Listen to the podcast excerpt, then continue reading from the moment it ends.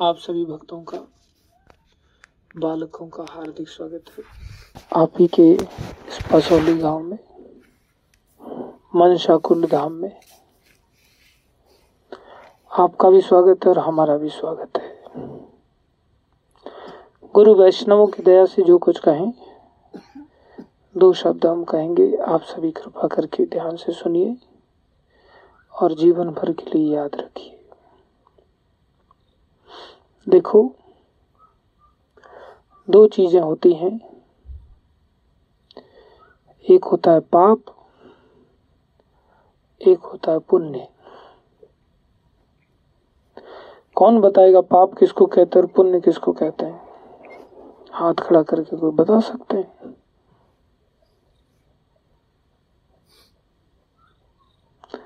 पाप किसको कहते हैं, पुण्य किसको कहते हैं?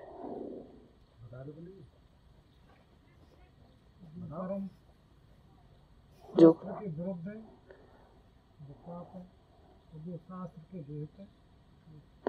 ताली बजाइए सब इनके बहुत सुंदर उत्तर दिया। जो शास्त्र कहता है, अगर हम वैसा करते हैं तो सब पुण्य है। उसी को अच्छे कर्म कहते हैं। उसी को भक्ति भी कहते हैं। और जो शास्त्र के विरुद्ध चलते हैं, गलत काम कहलाते हैं, पाप कर्म कहलाते हैं, मनमानी कहलाता है। तो जो शास्त्र हैं, वो भगवान ने कृपा करके हम सब के लिए दिए हैं। हम सब उनकी संतान हैं।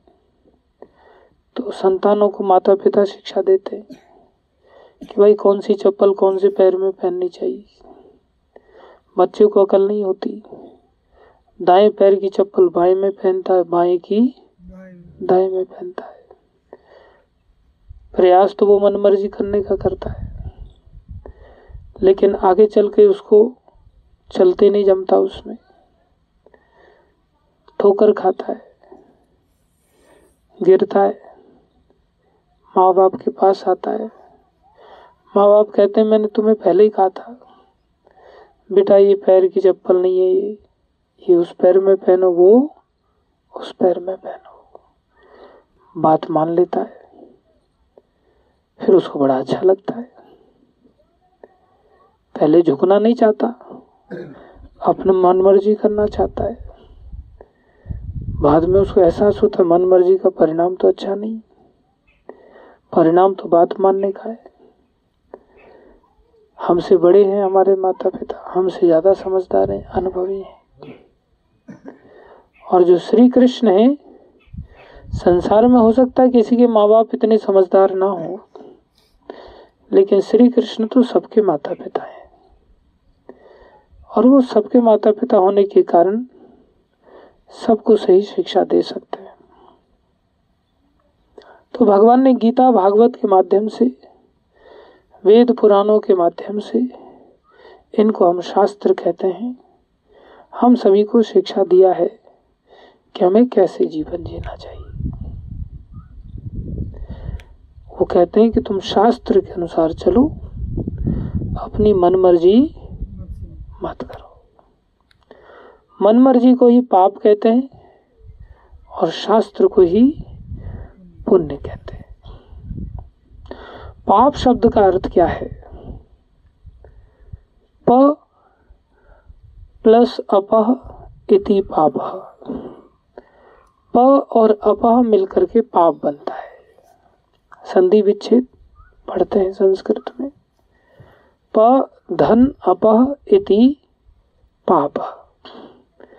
प का अर्थ क्या है? परम ईश्वर। प का अर्थ क्या है? परमेश्वर। अपह का अर्थ क्या है? अपगति इति अपह। अपगति माने उल्टा चले जाना, उल्टी गति। तो जब हम भगवान से परमेश्वर कौन है? श्री कृष्ण। गीता में वेद व्यास जी लिखते हैं, ये कृष्ण जब बोलते हैं तो लिखते हैं, श्री भगवान उवाच। तो श्री भगवान कौन है? कृष्ण है। अर्थात जब हम कृष्ण से दूर जाते हैं तो कृष्ण से दूर जाने का प्रत्येक कार्य क्या कहलाता है? पाप कहलाता है। और शास्त्र में जो बात बताई जाएगी दूर जाने की बताएँगे, भगवान या अपनी ओर आने की बताएँगे। अपनी ओर आने की तो भगवान की ओर जाना पुण्य और भगवान से दूर जाना पाप तो भगवान की ओर जा रहे हैं या दूर जा रहे हैं, ये कुत्ते, बिल्ली गधा सुअर, पशु, पक्षी समझ सकते हैं क्या? उनको नहीं समझ आएगी। लेकिन हम किधर जा रहे हैं? अगर हमें कोई समझाए तो हम समझ सकते हैं कि नहीं? हम समझ सकते हैं, ये मनुष्य शरीर की देन है, महिमा है। इसलिए इस मनुष्य शरीर में हमें पाप बढ़ाने नहीं चाहिए, पाप खत्म करने चाहिए। बाकी जो शरीर है, उनमें समझ नहीं आता तो उनके लिए पाप पुण्य का विधान भी नहीं होता। जब समझ ही नहीं आता तो ना तो सही करने पर उनको इनाम मिलता है, ना गलत करने पर उनको दंड मिलता है। वो भोग योनि है। जो पाप किया है, उसका भोग भोग रहे हैं वो। हम समझ सकते हैं, इसलिए हमारे लिए इनाम भी होते हैं और दंड भी होता है। जैसे ट्रैफ़िक पुलिस लाल बत्ती लगाती है तो हमारे लिए नियम कानून है क्या भैंस उसको देख करके रुक जाएगी? नहीं। भैंस को कोई समझाने जाए तो समझ जाएगी? नहीं। तो उसको पुलिस वाला फाइन भी नहीं लगाता फिर? और हम भी जाए तो? फाइन लगेगा कि नहीं? क्यों लगता है? क्योंकि पुलिस वाले समझते हैं कि ये समझदार है। इनको समझाया जा सकता और हम जाए, हम कहते हैं, पुलिस वाले, मैं तो भैंस को भैया हूँ भाई। मुँह छोड़ दे तू। पुलिस वाला कहेगा, तू अपने आप में मानता है भैंस का भैया, लेकिन शरीर तो तेरे पास मनुष्य का है ना। हम नहीं मानते तेरे को भैंस का भैया। भैंस को भैया तो तब माने जब तेरी पॉकेट से सारा पैसा निकालना तो कुछ नहीं कहे। नोट का बंडल तो समझ में आता है तेरे को। सिग्नल समझ में नहीं आता है। अपने आप को भैंस का भैया कह रहा है। ये पाखंड है, तू भैंस का भैया नहीं, तू कपटी है, तू दुर्योधन का भैया है। कपटी हो। इसलिए हमें बातें समझ में आती हैं तो हमें पाप भी लगता है, और कुछ अच्छा करते हैं तो पुण्य भी प्राप्त होता है।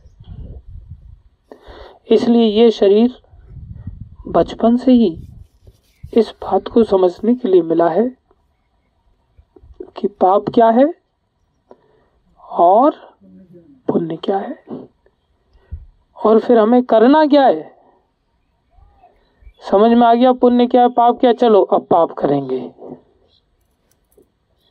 नहीं, करना क्या है? पुण्य करना है और पाप है समझ आ रही है, ऊपर से जा रही है बात? बोलो। समझ आ रही है तो बोल दिया करो थोड़ा सा, मुझे भी पता चले। पुण्य करना है, पाप नहीं करना है। कलयुग में ये सुविधा हमें दी है। कितनी बड़ी सुविधा है कि कोई मन से अगर पाप करे तो उसको पाप नहीं लगता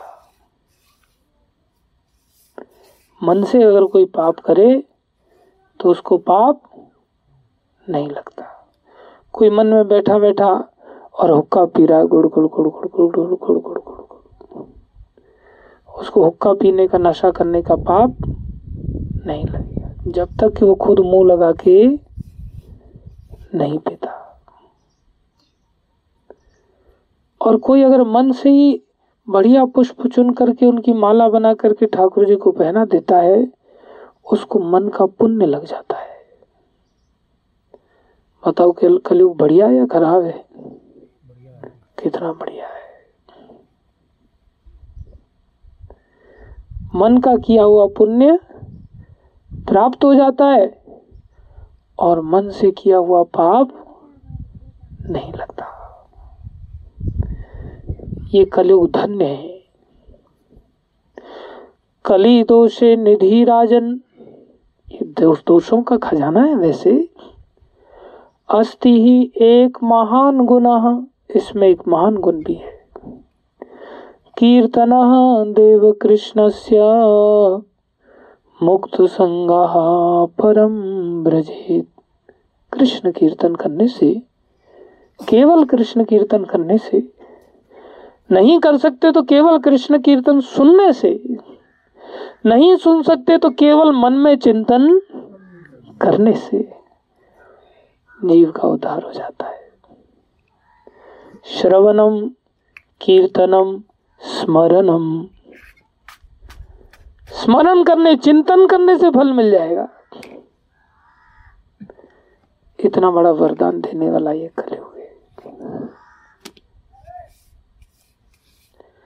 लेकिन अगर कोई कलयुग में भी ऐसा लाभ नहीं उठा पाता तो उससे बड़ा अभागा दुनिया में और कोई नहीं।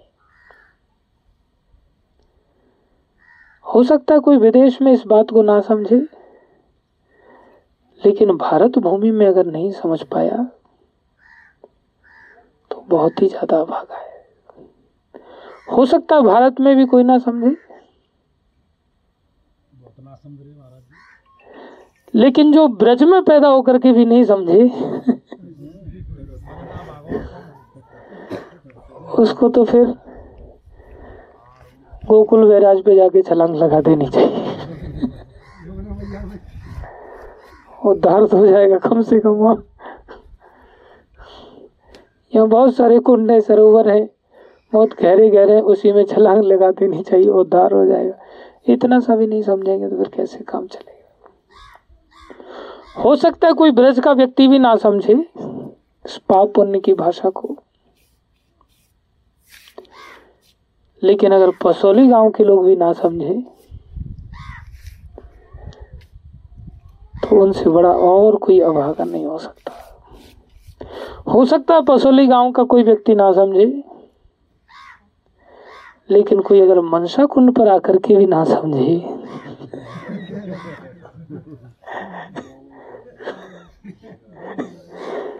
किसी को अगर मनसा कुंड में भी ये बात नहीं समझ में आती तो भाई, फिर तो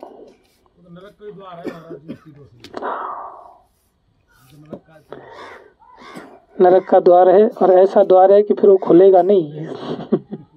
बाकियों के तो खुल सकता है, सो सकता है। नरक का द्वार तो सबके लिए ही है, लेकिन अगर फसोली गाँव के लोग अगर मनसा कुंड पर आकर के फिर भी पाप पुण्य को नहीं समझेंगे तो फिर कोई उपाय नहीं। ये घटना आप लोगों ने बताया, मुझे अच्छा लगा। लेकिन ये घटना का थोड़ा विस्तारित रूप आप सभी ध्यान से सुनो और आगे से कोई आपके यहाँ दर्शन करने आए तो उसको इसी रूप में बताना, जिससे हर व्यक्ति अच्छी तरह से इस बात को समझ ले। ये हमारा भारत भूमि बड़े बड़े महान शासकों के द्वारा शासित हुई और इस भारत से सारा संसार का शासन चलता था। हस्तिनापुर से, मेरठ से एक प्रकार से कह सकते हैं। उस समय सारे संसार की राजधानी थी हस्तिनापुर। अनादिकाल से अनादिकाल तक वो शासन चलता रहा। बड़ी मूल्य जो जीवन के होते हैं, उनको जानने वाले लोग शासन करते थे यहाँ से। महाराज शांतनु बड़े महान राजा थे। ऐसे पुण्यवान राजा थे कि वो किसी वृद्ध व्यक्ति को स्पर्श करते थे, वो नौजवान हो जाता था। उनके हाथ के छूने में ही ऐसी सामर्थ्य थी। साधारण नहीं थे। वो भक्त थे भगवान के। वो राजा बने हस्तिनापुर के। हम सभी जानते हैं शांतनु माता गंगा के पति थे। उनसे पितामह भीष्म के रूप में देवव्रत नाम का एक बालक पैदा हुआ, जो आगे चल करके भीष्म कहलाए। शांतनु सत्यवती, जो कि यमुना में नाविक का काम करती थी, नाव चलाती थी, मल्हार की बेटी थी। वो भी साधारण नहीं थी वो भी वास्तव में एक अप्सरा की पुत्री थी। वो भी तेजस्वी पुत्री थी। सुंदर रूप था। लेकिन मछली के गर्भ में उनको जाना पड़ा। मछली के गर्भ से पैदा हुई, इसलिए उनका नाम मत्स्य गंधा भी था, क्योंकि उनके शरीर से मछली की दुर्गंध आती थी, लेकिन सुंदर बहुत थी। उनके प्रति महाराज शांतनु आकर्षित हुए। और महाराज शांतनु ने विवाह का प्रस्ताव रखा। मत्स्य गंधा ने कहा, मेरे पिता निर्णय लेंगे, इस बात का हम निर्णय नहीं ले सकते। पिता ने कहा, हमारी पुत्री की अगर संतान राज करेगी तो हम विवाह करने के लिए देंगे, नहीं तो नहीं देंगे। इस बात से साफ़ इनकार कर दिया शांतनु महाराज ने। मेरे पास पुत्र है, गंगा का पुत्र है। ये बात देवव्रत जी को पता चली। तो उन्होंने पिता की प्रसन्नता के लिए कहा कि हाँ आपकी ही पुत्री शासन करेंगे, पुत्री के पुत्र शासन करेंगे। आप मेरे पिता से इनका विवाह कर दीजिए, सत्यवती के पिता को उन्होंने कहा। बोले, हो सकता है आप शासन ना करें, लेकिन आगे चल करके आपकी संतान लड़ाई करेगी बोले, ठीक है, मैं इसका यहीं पर विराम लगा देता हूँ। मैं आजीवन ब्रह्मचर्य व्रत का पालन करूँगा। शादी नहीं करूँगा। ये उन्होंने भीष्म प्रतिज्ञा लिया। और जब भीष्म प्रतिज्ञा लिया तो उस कारण से उनका नाम भीष्म पड़ गया।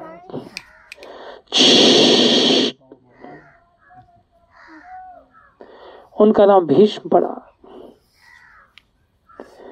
उनके दो पुत्र हुए सत्यवती के। विवाह होकर के आ गए। चित्रांगद और विचित्र वीर।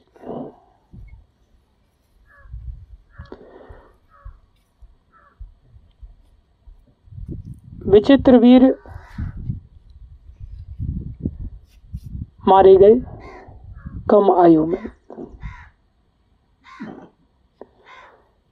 शांतनु भी जल्दी चले गए।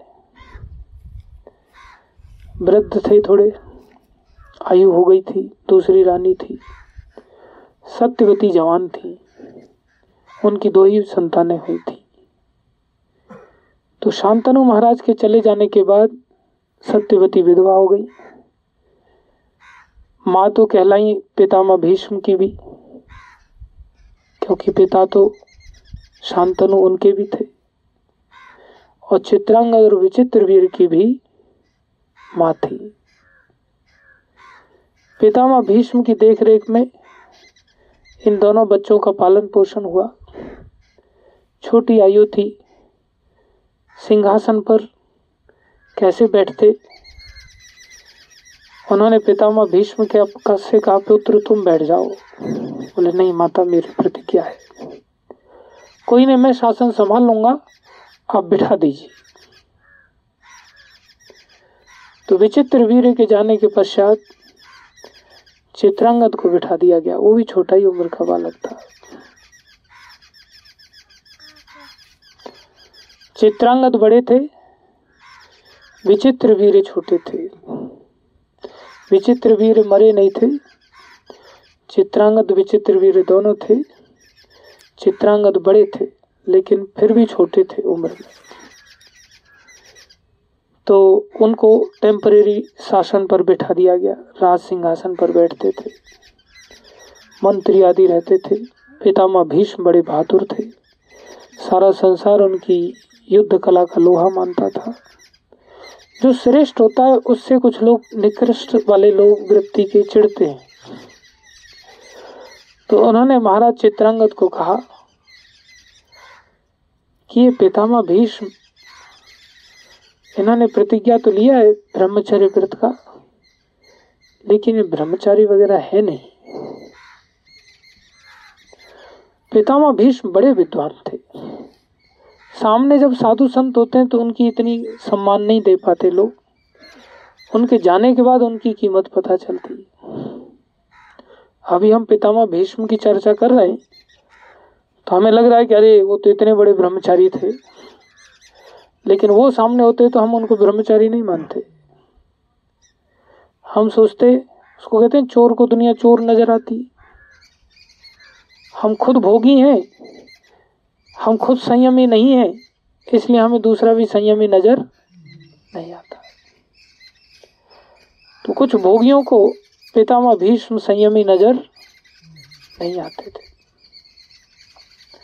जबकि पितामह भीष्म इतने दूरदर्शी थे, इतने दूरदर्शी थे कि उन्होंने विचार किया कि मेरी माँ, दूसरी माँ, सत्यवती, इनके दो ही संतानें हुई हैं और पिता महाराज चले गए। अभी भी इनके अंदर जवानी तो है।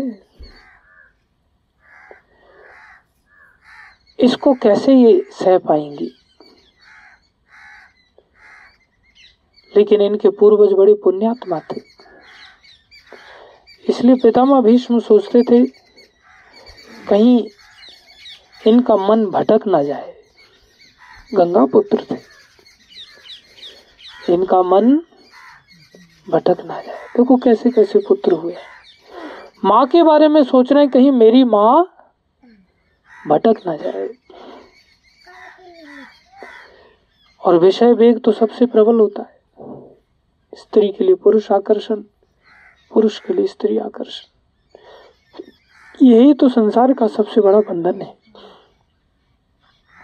इसी ने तो हमें भगवान से दूर कर दिया है। यही तो सबसे बड़ा पाप है। अगर ये आदेश के अनुसार नहीं आदेश है विवाह का। शास्त्र में विवाह यज्ञ दिए हैं। कोई संयम नहीं रख पाता तो उसे विवाह कर लेना चाहिए। विवाह के पश्चात भी आदेश है कि उसको संतान के लिए ही संबंध बनाने चाहिए, अन्यथा नहीं, अन्यथा वो भी पाप लगेगा। ऐसा कर नहीं पाते लोग प्राय। तो पति है नहीं, कैसे संयम बरतेंगे? पहले लोग संतान होने देते थे। आजकल लोग दुराचार भी करना और संतान भी नहीं चाहिए। दोनों ही ओर से पाप होता है, संतान को मार डालते हैं। पितामा भीष्म सोचते थे, मेरी माँ का मन भटकेगा तो ये पाप में लग जाएँगी, कुल डूब जाएगा। तो इनको कैसे संयमित किया जाए? एक ही उपाय है दुनिया में, और कोई दूसरा उपाय नहीं। ध्यान रहे। इस काम को जीतने का एक ही उपाय है, वो है हरी कथा वो क्या है? हरि कथा का श्रवण किया जाए, गायन किया जाए। पितामह भीष्म पुराणों के ज्ञाता थे। बारह महाजनों में से एक महाजन है। शिव जी के समान है, जनक महाराज के समान है, ब्रह्मा के समान है, सुखदेव गोस्वामी के समान है वेद व्यास जी के समान है। ऐसी नारद जी के समान है। ऐसे पितामह भीष्म ज्ञाता है। पितामह भीष्म क्या करते थे? रोज माँ को हरी कथा सुनाते थे। और सबसे ज़्यादा मन भटकता है रात्रि काल में। और रात्रि काल में अगर ना भी भटके, अगर मोबाइल आदमी ले ले तो और जल्दी भटकता है। आज हमारी जो जनरेशन है वो खोखली होती जा रही है मोबाइल के कारण। बड़ी अवस्था में जब आते हैं विवाह होता है, संतान ही नहीं हो पाती। सामर्थ्यहीन हो गई जनता। ब्रजवासियों को ऐसा नहीं होना चाहिए। ये तो भगवान का घर है। यहाँ तो चलते फिरते भगवत कथा का आश्रय मिलना चाहिए। लेकिन आज ब्रजवासी भी बेचारे भटकते जा रहे हैं। ये सारी रात बैठ कर के माँ को कथा सुनाते थे। और कथा ऐसी चीज़ है कि इसमें जब आदमी डूब जाता है तो धीरे धीरे हृदय शुद्ध होने लगता है। और फिर ऐसे विकार अपने आप ही नहीं आते। अपने आप ही नहीं आते। पितामा भीष्म रोज कथा सुनाते थे। चित्रांगद विचित्र वीर वो अलग कक्ष में चले जाते थे राज कक्ष में। माता का कक्ष अलग होता था। पितामा भीष्म सम्माननीय थे, कहीं भी आ जा सकते थे। माता के कक्ष में जाकर के कथा सुनाते थे। प्राय एक फ़ायदा होता है कथा से, कोई और फ़ायदा हो या ना हो, बिना टेबलेट के नींद आ जाती है।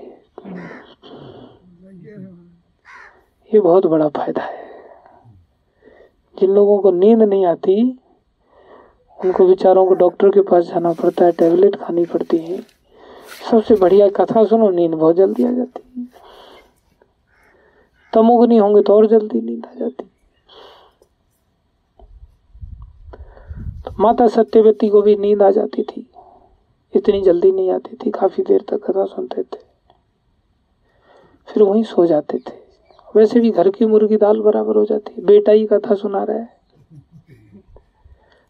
तो कौन सा इतना बहुत ज़्यादा सीरियसली लेने की ज़रूरत है? और ज़्यादा समय साथ में रहते हैं तो भी घर की मुर्गी दाल बराबर हो जाती आज हम पहली बार आए इसलिए आप लोग ध्यान से सुन रहे हैं।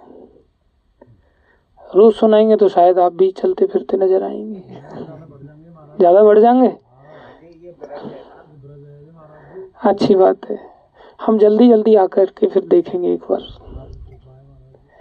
जल्दी जल्दी आएँगे और कथा सुनाने का प्रयास करेंगे बीच बीच में। क्या हुआ? माता कथा सुनते सुनते सो जाती थी और ये फिर भी कथा उच्चारण करते रहते थे। देखो कितनी ऊँची भावना है।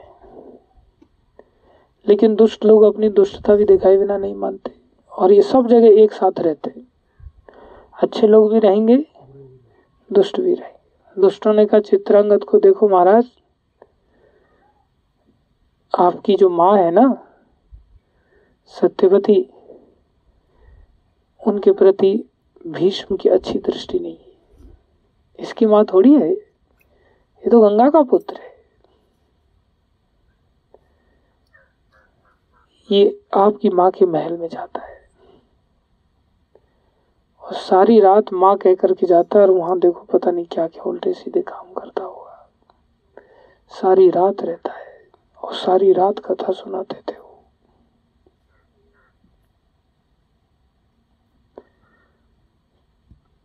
मेन पतन तो संगति के कारण होता है। शादी ब्याह के लिए हम कुल खानदान आदि देखते हैं, पढ़ाई लिखाई आदि देखते हैं, सकल सूरत आदि देखते हैं। वास्तव में देखना चाहिए तो ये किसकी संगति में रहता है या रहती है, ये देखना चाहिए।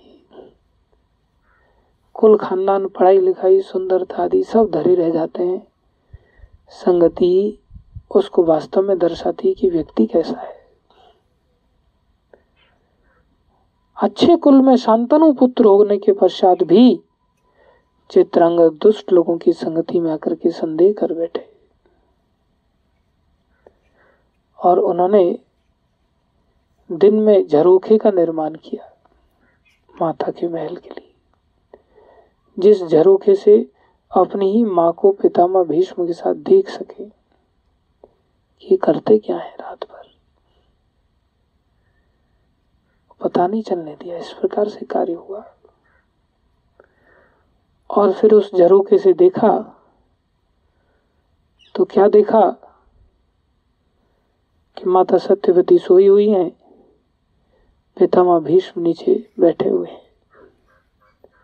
और झरोखे से देख रहे हैं, दुष्ट भी साथ में है।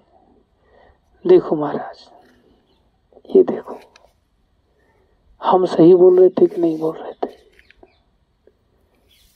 आपकी माँ सो रही है और ये थोड़ी नींद में आ जाए, उसकी प्रतीक्षा कर रहा है बैठा बैठा नीचे। ये देखिए।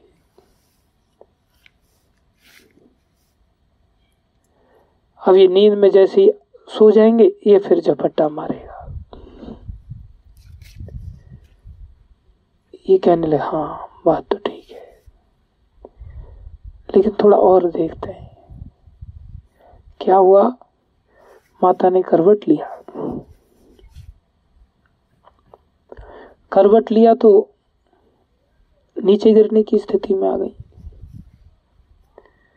पितामह भीष्म सोचने लगे, ये माँ है। पुत्र के रहते हुए नीचे गिर जाए तो ये तो अपराध लगेगा। दूसरी ओर ये स्त्री भी है। मैंने ब्रह्मचर्य व्रत का पालन करने का वचन लिया है। अगर मैं इनको हाथ से स्पर्श करता हूँ तो मेरा व्रत भंग होगा। जब वो करवट लेकर के गिरने लगी, पैर इनका नीचे की ओर आने लगा, उसी समय पितामह भीष्म ने अपना सर लगा दिया नीचे। कि माता के पैरों में सर तो लगाया ही जा सकता है। और उनको संभाल लिया, नीचे गिरने नहीं दिया। सारी रात सर लगा करके व्यतीत कर दिया। और सुबह हुई, माता उठी, माता ने आशीर्वाद दिया। ये सारा दृश्य चित्रांगन ने देखा। समझ गया, इनके हृदय में कालुष्य नहीं था। राजंश भी थोड़े तो बुद्धिमान होते थे। समझ गए। दूसरे दिन सभा में गए। सभा लगी और पूछने लगे बड़े भ्राता के रूप में, भैया, अगर किसी महापुरुष के प्रति अगर कोई मन में कुछ गलत विचार ले आए तो उसका प्रायश्चित क्या है? क्या कोई प्रायश्चित है? बोले हाँ है।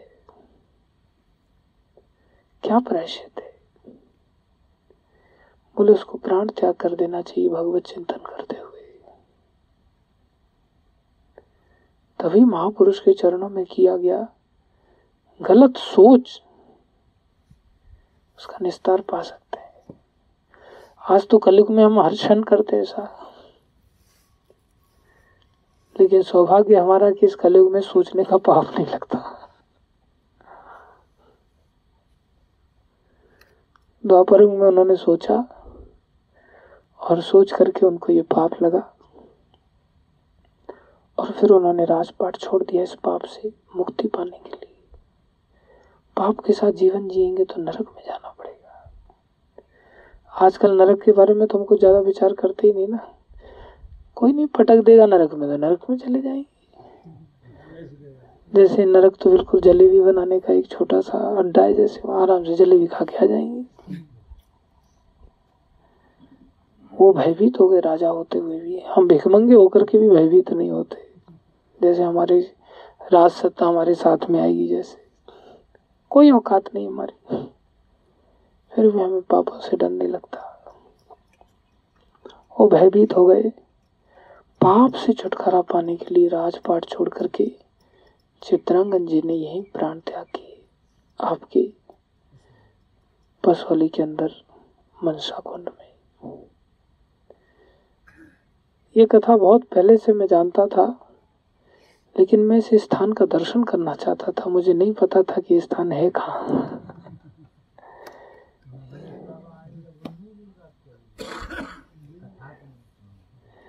ये तो पता था मुझे कि हाँ ब्रज में ही उन्होंने शरीर का त्याग किया, लेकिन कौन सी जगह किया ये नहीं पता था। और अगर इच्छा होती है हृदय में तो भगवान अरेंजमेंट कर देते हैं। तो भगवान यहाँ पर लेकर के आ गए और इतने सुंदर स्थान का दर्शन कराया। अच्छा लगा हमें यहाँ पर। और आप सब लोगों से भी हमारा निवेदन यही है कि हम सब तो यहीं रहते हैं। ये घटना साक्षात रूप से घटित हुई है। इस घटना का स्मरण करके हम सभी अपने आप को पापों से बचाएँ।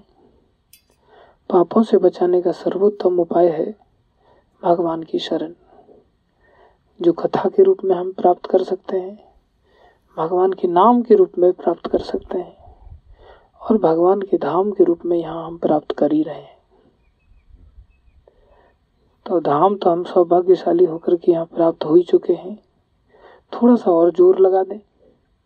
थोड़ा नाम जप करना चालू करें। ये जो महामंत्र है, हरे कृष्ण हरे कृष्ण कृष्ण कृष्ण, हरे हरे हरे राम हरे राम राम राम, हरे हरे, बड़ा शक्तिशाली मंत्र है। ये चित्त में से पापों को निकाल देता है। चेतो दर्पण मार्जनम भव महादावाग्नि निर्वापनम। श्रेय कैरव चंद्रिका वितरणम विद्या वधु जीवनम आनंदम अम्बुदिवर्धनम प्रतिपदम पूर्णामृतास्वादनम। सर्वात्म स्नपनम परम विजयते श्री कृष्ण संकीर्तनम। ये श्री कृष्ण संकीर्तन ऐसा अद्भुत है, ये चित्त को पापों से मार्जन कर देता है, साफ़ कर देता है। इसलिए आप सब लोग कृष्ण कीर्तन किया कीजिए। इस महामंत्र का जप किया कीजिए। ये बड़ा शक्तिशाली महामंत्र है। शिव जी के द्वारा माता पार्वती के लिए प्रकट किया गया था। सारे संसार के कल्याण के लिए। इसलिए ये प्रेम देने वाला मंत्र है। आप सब लोग इस महामंत्र का जप किया कीजिए। और प्रणम केशव जी, अच्छे व्यक्ति हैं। आपके यहाँ बसौली गाँव में आप लोगों का आश्रय पाकर के यहाँ रह रहे हैं। आप लोगों की रोटियाँ खा रहे हैं। आपको जैसे भगवान ने दिया है, ब्रजवासियों का साधु संतों में बड़ा अच्छा भाव होता है। आप सबका अच्छा भाव है जो दुनिया में कहीं देखने को नहीं मिलता। आज भी हम भोजन करने के लिए गए तो कोई नाते रिश्तेदारी नहीं थी हमारी। फिर भी इन्होंने अपने यहाँ एक रिश्तेदारों की तरह भोजन कराया। इतना भोजन कराया कि उस समय हमारे पास पानी पीने की भी जगह नहीं थी। फिर हमने यहाँ आके पानी पिया। पूड़ियाँ लाते बोले, गरम गरम है। फिर लेके आए, फिर बोले, इस बार भी गर्म है। फिर बोले, इस बार भी गर्म है, गर्म ही रहेगी ना, चूल्हे से निकल कर खाएगी तो।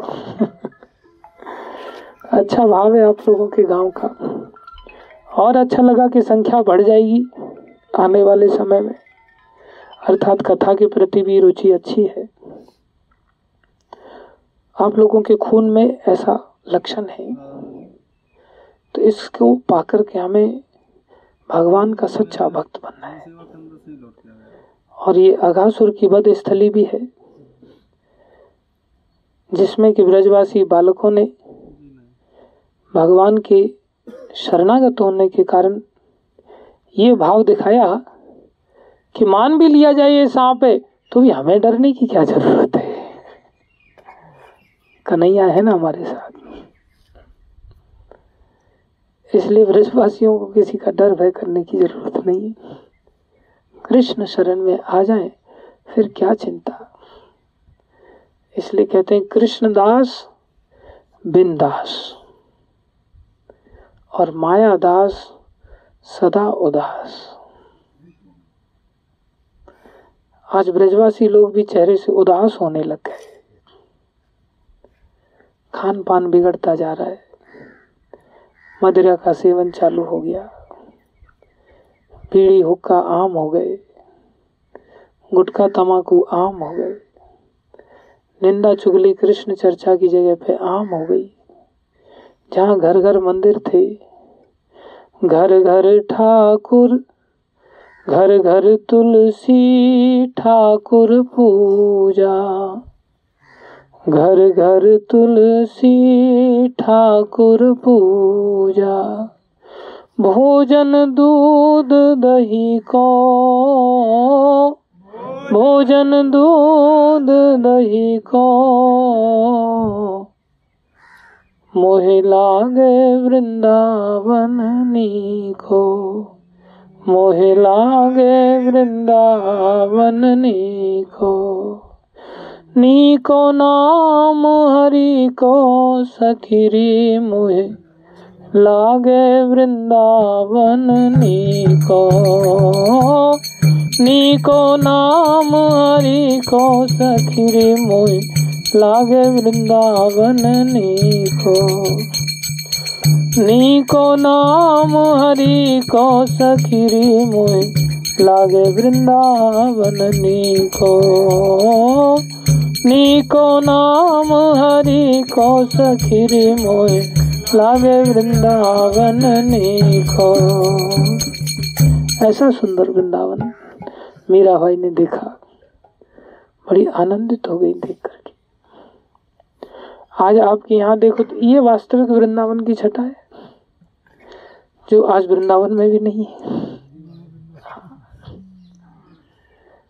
और यहाँ आकर के अगर हम इस वास्तविक वृंदावन में गांजा पिए, बीड़ी फूकें तम्बाकू की पिचकारियाँ इधर उधर मार के गंदगी फैलाएँ, पुड़िया फाड़ करके फेंक दें बियर पीने लग जाए उनको तो कांटेदार डंडा लेकर के अच्छी तरह धुनाई करनी चाहिए।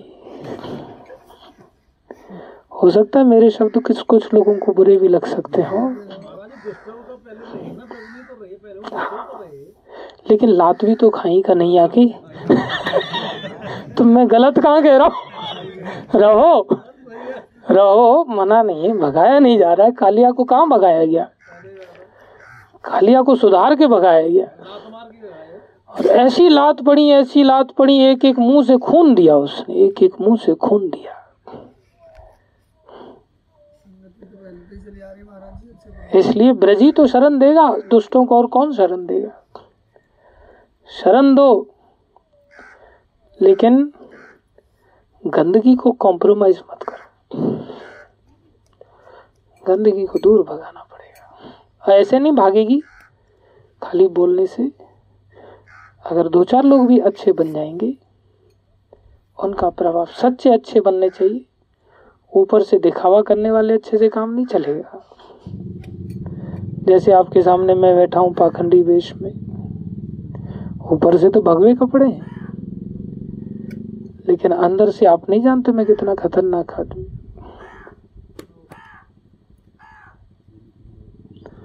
इसलिए सच्चे भक्त अगर बन जाए तो उनका प्रभाव ही अलग हो जाता है। प्रभुपा जी सच्चे संत थे। उन्होंने विदेश में जाकर के लोगों को भक्त बना दिया। डंडे का मतलब ये नहीं कि वास्तव में डंडे उठा करके धुनाई की जाए। ये शब्द डंडे से कहीं ज़्यादा कारगर होते हैं। नहीं, ना समझ के लिए भी।